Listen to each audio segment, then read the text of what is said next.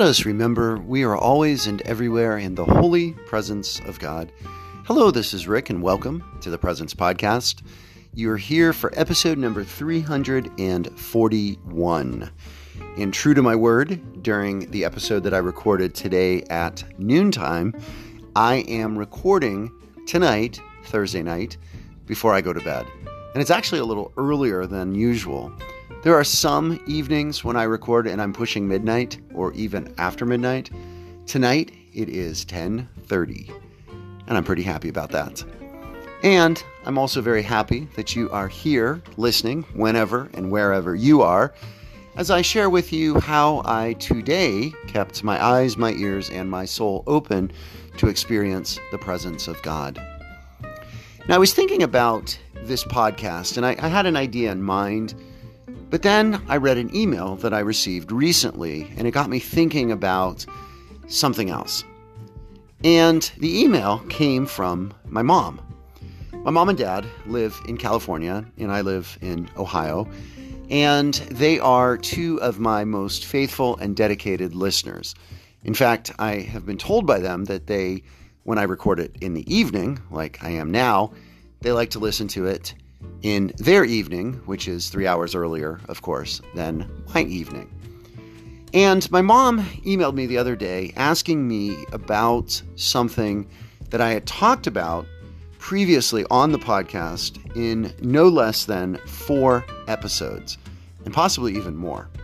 And I went back, and I know this because I went back just a minute ago and looked through all of my 340 previous episodes, and I found that in four episodes, I talked about this particular item.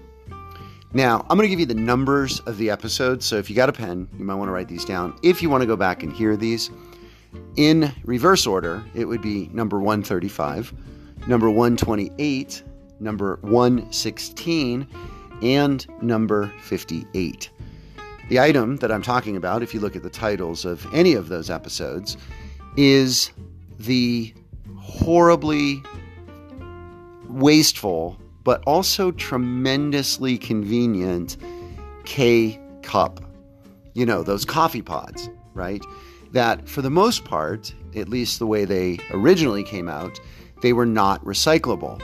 Those little plastic cups that are amazingly convenient. You know, pop one of those into the K cup maker, push a button, well, add water, push a button, and you have a fresh pot of co- cup mug of coffee uh, instantly, practically. So they are, are really handy, but they also are tremendously wasteful. And if you listen to any of those episodes that I mentioned, my Lenten practice, one of them this past Lent, was to collect and either recycle or repurpose the K cups that my faculty colleagues used in the faculty room. And it was quite an endeavor. You can certainly hear me talk about it on those podcasts. And uh, we had quite a few. In fact, we were averaging about a dozen to 14 per day. And they started to stack up, and things got pretty crazy.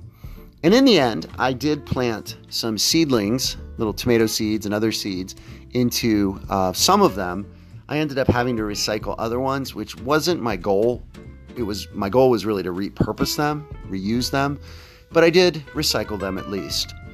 But when we got to the end of the school year, I went in front of my colleagues and said, "Look, we kind of should do something about this. You know, if we are serious about caring for creation, we really need a different coffee solution."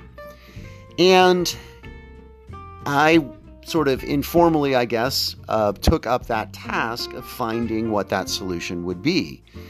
And I did some research on the internet, and, and I thought I was leaning in one direction. Um, there are some coffee makers that you can just put your own coffee into a little, you know, sort of temporary pod, and it would brew a single, a single cup that way.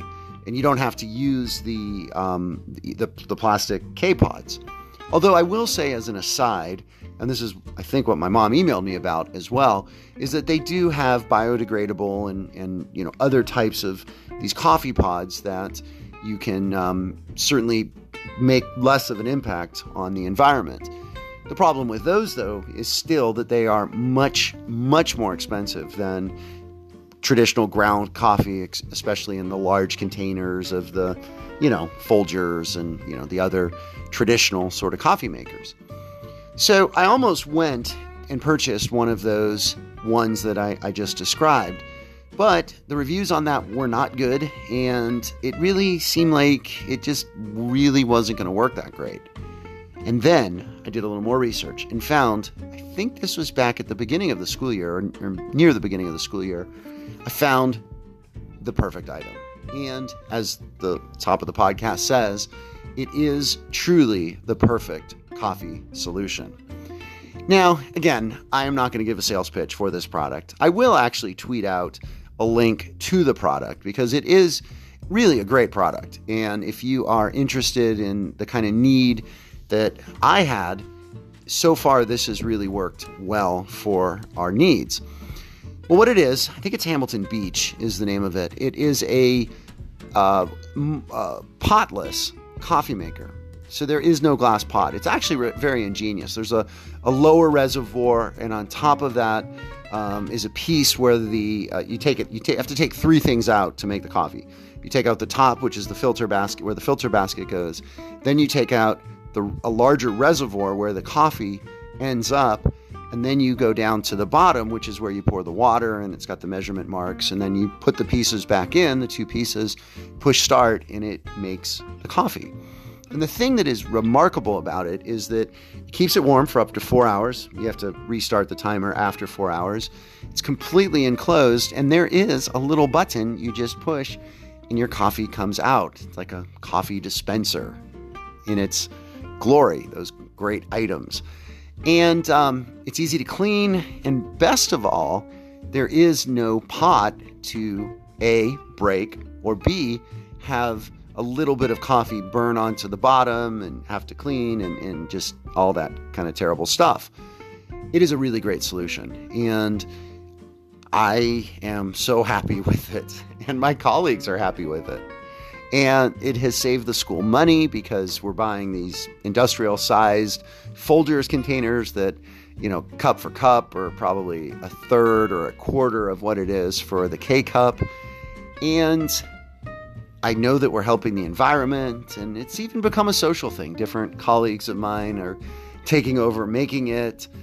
I um, get to talk to them about that because the faculty room is right down the hallway from my classroom, literally about 20 steps maybe.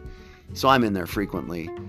I will say, though, the drawback is that um, I am drinking more coffee, which, you know, has its upsides, I suppose. The downside is I'm also making more bathroom trips, which is another 10 steps past the faculty room, so about 30 steps from my classroom. So that's not too terrible, but um, it is a fantastic coffee solution. And I feel God's presence in it because it's one of those things that just makes life a little bit better and a little bit easier and a little bit more enjoyable. And I know that we can use it without guilt you know, yeah, maybe the coffee isn't fair trade, and that's something we might want to look into and got to think about that, of course. But there is not waste like there is with the K pods. And actually, once we get our act together and start composting at the school, we have a constant supply of coffee grounds that we could use in compost. And uh, very easy, we could just set up a box and toss those filters and coffee grounds right into it. So that's that's my plan for the new year. But it is a great solution, and I do, like I said, feel God's presence in it, and give thanks that I found my way to this product and that I can share it with others, and hopefully you can enjoy it as well. So, in conclusion, what items, day to day items, solve problems for you in ways that are uplifting and positive and help you feel better about the choices that you're making. In other words, a solution that is a better solution than a similar, maybe even more convenient or more comfortable solution. What are those things that you are experiencing that are ways through which you experience also the presence of God? So, as always, thank you so much for listening. Blessings and peace.